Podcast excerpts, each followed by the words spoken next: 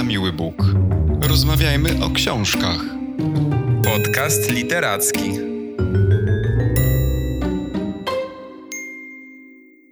Witamy wszystkich w kolejnym odcinku naszego podcastu na miły Bóg. Dziś będziemy poznawać książkę z dalekiej Japonii, książkę, którą przeczytał Maciek. Maćku, oddaję Ci głos i powiedz, y, co przeczytałeś. Czytałem powieść Joko Ogawy pod tytułem Ukochane równanie profesora. To nie jest książka nowa, ukazała się oryginalnie w języku japońskim w 2003 roku, a za polskie wydanie odpowiada wydawnictwo Tajfuny. Książka ukazała się u nas w zeszłym roku w tłumaczeniu Anny Horikoshi. To jest książka, która w Japonii sprzedała się w bardzo wysokim nakładzie, tam chyba kilka milionów sztuk. Powieść została też zekranizowana w 2006 roku. No i tytułowym bohaterem tej książki jest profesor matematyki, który zajmował się w przeszłości teorią liczb. Natomiast w momencie, w którym go poznajemy, nie jest już czynny zawodowo. Żyje samotnie, mm, jest w zaawansowanym wieku, mm, jest człowiekiem osobliwym, powiedzielibyśmy ekscentrycznym, no ale za ten jego ekscentryzm odpowiada niezwykłe wydarzenie w jego życiu, które miało wpływ na wszystkie pozostałe lata. Mianowicie w roku 1975 profesor uległ poważnemu wypadkowi, jego mózg został uszkodzony. No i w wyniku tego incydentu e, pamięć profesora istnieje tylko przez 80 minut. To znaczy, profesor pamięta wszystko do 1975 roku, a po tym wydarzeniu wszystko, co zapamięta, pamięta tylko przez 80 minut. Bohaterka, która jest narratorką tej powieści, mówi, że pamięć profesora przypomina taśmę, na której nagrywa się materiał. I taśma ma 80 minut, i ten nowo nagrywany materiał kasuje to, co zostało nagrane poprzednio. Powiedziałem, że profesor jest człowiekiem osobliwym, a to dlatego, że nosi na sobie przypięte karteczki. Ma na garniturze takie e, postity, na których umieszcza ważne informacje, a to oczywiście wiąże się z tym, że nie pamięta, ale możemy przypuszczać, że w jakiś sposób profesor zachował świadomość na temat tego, co dzieje się z jego pamięcią. To nie jest tak, że on co 80 minut restartuje się jak jakaś maszyna i zaczyna wszystko od nowa. Wygląda to bardziej tak, że e, gdy traci pamięć, spogląda na te kartki i mniej więcej wie, co się dzieje, i dosyć szybko odnajduje się w tych nowych sytuacjach. Natomiast gdy poznaje, e, gdy spotyka e, osoby, pyta je na przykład o numer buta lub telefonu albo datę urodzenia, i bardzo szybko potrafi scharakteryzować daną liczbę. Ma taki właśnie dar szybkiego kojarzenia liczb. Na przykład wie, czy dana liczba jest liczbą urojoną, czy na przykład liczbą pierwszą. Tam zresztą w ogóle pada mnóstwo definicji różnych liczb. Mamy liczby zaprzyjaźnione, bliźniacze, trójkątne, deficytowe, nadmiarowe, czy też obfite. Także jest tego bardzo dużo. Jeśli ktoś uwielbia matematykę, to na pewno w tej powieści się odnajdzie. Natomiast książka zaczyna się w momencie, kiedy do profesora przyjeżdża gosposia, przysłana przez agencję e, właśnie pracowników, którzy są pomocą domową i gosposia jest właśnie narratorką tej powieści, także poznajemy wszystkie te wydarzenia z jej punktu widzenia. Gosposia jest samotną matką, ma syna dziesięcioletniego, pierwiastka, tak właśnie nazywa go profesor, ponieważ chłopiec ma płaski czubek głowy i to kojarzy się profesorowi z tym daszkiem, który znajdziemy w znaku pierwiastka. Jak już pewnie zauważyłeś, e, bohaterowie w tej powieści nie mają swoich imion, są określani jakimiś funkcjami, czyli na przykład mamy e, profesora, gosposię, pierwiastka, jest też wdowa, która jest bratową profesora. No i cała dalsza część książki to właściwie jest opis relacji pomiędzy, właściwie pomiędzy trójką tych bohaterów, to znaczy między profesorem i gosposią i jej synem. Narracja tej powieści jest jasna. Ja tak lubię określać ten rodzaj powieści, że to jest taka właśnie jasna narracja, pełna światła, podnosząca na duchu, pokazująca, że nawet w trudnych sytuacjach zawsze możemy znaleźć jakieś ukojenie, jakąś nadzieję, gdy na przykład otoczą nas sprzyjający nam ludzie. No i właśnie o tym jest ta książka. Te relacje pomiędzy, szczególnie pomiędzy pierwiastkiem a profesorem są bardzo ciepłe, bardzo serdeczne. No i właściwie to tyle, co można o tej książce powiedzieć, bo tak naprawdę niewiele się w niej dzieje i przyglądamy się tym różnym sytuacjom. Przyglądamy się temu, jak mm, gosposia wyciąga na przykład e, profesora e, z domu do miasta na mecz baseballowy. Baseball zresztą odgrywa bardzo dużą funkcję, jest bardzo takim e, ważnym wątkiem w tej powieści. Tam mamy mnóstwo faktów na ten temat, ale o tym jeszcze powiem za chwilę, ponieważ ważniejszą częścią tej książki właśnie jest matematyka. Mhm. Jedna z pierwszych scen wywołała we mnie naprawdę traumatyczne wspomnienia, ponieważ w szkole podstawowej, do której chodziłem, na mm, korytarzu wisiał wielki baner z napisem Matematyka królową wszystkich nauk. I nie wiem, czy to przez ten baner, ale pod koniec szkoły podstawowej zafascynowała mnie matematyka. I w klasie ósmej przygotowywałem się do olimpiady matematycznej i tak jak normalnie dzieci miały 5 godzin matematyki, tak ja miałem 11 godzin matematyki w tygodniu i przygotowywałem się do olimpiady i e, nawet udało mi się zająć bardzo wysoką pozycję w tej olimpiadzie, bo udało mi się przejść wszystkie etapy i dotarłem do etapu ogólnokrajowego, byłem finalistą, mogłem sobie wybrać dowolne liceum w Polsce bez egzaminów. I później e, trafiłem do klasy matematyczno-fizycznej i w drugiej klasie bodajże, e, kiedy przyszedł czas na olimpiadę matematyczną dla klas średnich, byłem bardzo podekscytowany tym, tym momentem i byłem też bardzo, bardzo pewny siebie i myślałem, że też daleko zajdę. Natomiast wynik, który uzyskałem na tej olimpiadzie jest po prostu żenujący. Nie wart komentarza żadnego tak naprawdę. Moja nauczycielka po prostu była zdruzgotana tym, tym wynikiem.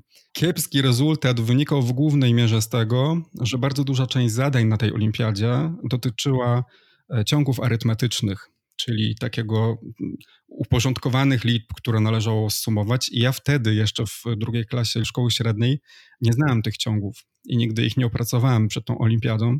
Natomiast jest w tej książce taka scena. Tutaj za dużo nie zdradzę, bo to jest jedna z pierwszych scen, w której profesor zadaje pierwiastkowi taką e, bardzo prostą zagadkę. Prosi go, aby chłopiec sumował liczby od 1 do 10. No i ponieważ chłopiec ma 10 lat, to oczywiście robi to, powiedzielibyśmy, na piechotę, tak? Czyli dalej 1 plus 2 plus 3 i tak dalej.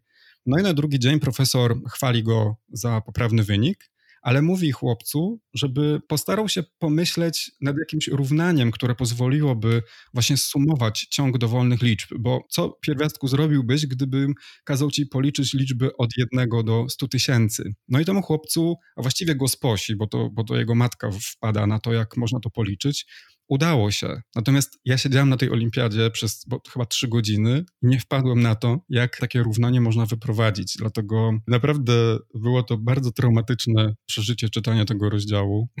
To jest coś, o czym jednak staram się zapominać i co zawsze e, sprawia, że staję się czerwony na twarzy i czuję ogromne zażenowanie. Widzisz, dopadło cię to nawet kilkanaście lat później w jednej z książek, ale na pewno jako osoba, która miała do czynienia z matematyką, i z tymi licznymi sukcesami, których ci tutaj oczywiście gratuluję. Na pewno czytało ci się tą książkę lepiej, tak? Jeśli mówisz, że była tam dużo matematycznej nomenklatury. Ale czy dla osób, które powiedzmy stoją z matematyką na bakier, czy to też jest książka, która może być przyjemna, którą się czyta ze zrozumieniem i te pojęcia matematyczne nie będą stanowiły problemu? Więc to nie wiem. Ta książka jest naprawdę nafaszerowana matematyką. To znaczy tam nie tylko matematyka przewija się w tekście, jak to można powiedzieć, w literach. Są tam zapisane po prostu całe równania, są jakieś nawet diagramy drobne, są jakieś e, wyliczenia, które są po prostu zapisane w matematyczny sposób, znakami plus, minus, cyframi, liczbami i tak dalej, pomiędzy akapitami. I czasami faktycznie masz wrażenie, że czytasz podręcznik matematyki, bo wszystko jest bardzo dokładnie wyjaśnione i tak dalej.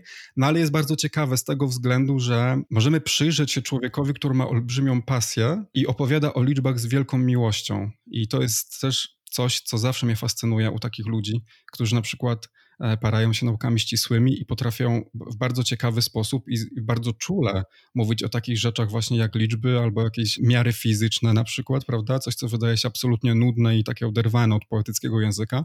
Tak tutaj mamy takie bardzo, bardzo serdeczne traktowanie tych liczb. Jest taki fajny cytat na przykład o zerze. Gosposia mówi, Czuję się taka pusta, odkąd pierwiastek wyjechał na ten obóz. Powiedziałam bardziej do siebie niż do profesora. Mimo to mężczyzna podjął temat. Czujesz pustkę, to znaczy, że czujesz istnienie liczby zero. Tak, pewnie można to tak ująć, odparłam zrezygnowana. Czy nie uważasz, że człowiek, który odkrył istnienie liczby zero, był naprawdę wielki? zapytał profesor. To ludzie nie znali zera od dawna? Od dawna to znaczy od kiedy? No zawsze, odkąd pojawili się na świecie. I profesor mówi wtedy: Wydaje ci się, że ludzie widzieli to zero dookoła siebie, tak jak widzieli kwiaty albo gwiazdy? Myślisz, że tak bez żadnego wysiłku wzięli zero do ręki i zachwycili się jego pięknem? Nic podobnego nie doceniasz, jak dużo pracy ludzkość włożyła w postęp.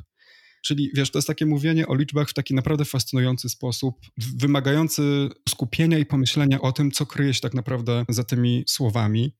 Co kryje się w ogóle za istotą tego zera. No ja zazdroszczę takiej fascynacji, bo mimo, że skończyłem Politechnikę Wrocławską, zresztą również i twoją uczelnię, to i dzisiaj nie mówię e, o matematyce z taką fascynacją. Z fascynacją mówię o książkach na przykład. Ale wiesz, mi też trochę się zmieniło. To znaczy ja teraz, y, mimo wielkiej miłości do matematyki, dzisiaj właściwie chyba nie potrafiłbym rozwiązać większości zadań, które z wielką pasją i szybkością rozwiązywałem jeszcze, nie wiem, 20 lat temu zupełnie mi się tak to wszystko jakoś pozmieniało, ale mam wielki szacunek do matematyki, bo to jest właśnie taka nauka, która mm, jest bardzo, bardzo precyzyjna, bardzo logiczna i w taki naprawdę fajny sposób potrafi opisać świat. Ale oprócz matematyki w tej książce jest bardzo też dużo baseballu. Baseball jest bardzo popularny w ogóle w Japonii. I też ciekawostką jest, że w książce jest bardzo dużo przypisów, które nie tylko wyjaśniają na przykład japońskie święta szczegółowo, nie tylko wyjaśniają niektóre niuanse matematyczne, ale też dosyć szeroko opisują różnego rodzaju kwestie dotyczące właśnie baseballu, więc jeżeli ktoś uwielbia ten sport, to też odnajdzie się w tej książce.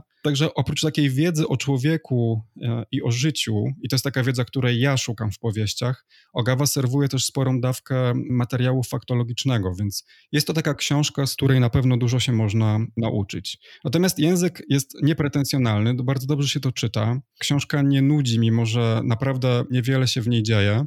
Natomiast na koniec myślę, że uważny i dojrzały czytelnik znajdzie gdzieś pod tą powierzchnią matematyczno-sportową jakieś takie ciekawe wątki, niewyjaśnione kwestie, ponieważ e, autorka zastawia takie sidła na czytelnika. Ja bardzo lubię w ogóle, gdy autorzy i autorki serwują czytelnikom i czytelniczkom takie niedopowiedzenia, które, wiesz, samodzielnie trzeba zinterpretować i te interpretacje mogą się bardzo różnić w zależności od tego, kto daną powieść czyta po lekturze tej książki można sobie postawić wiele pytań. Na przykład, ja się długo zastanawiałem nad tym, czy w ogóle jest możliwa przyjaźń z kimś, kto cię zapomina co 80 minut.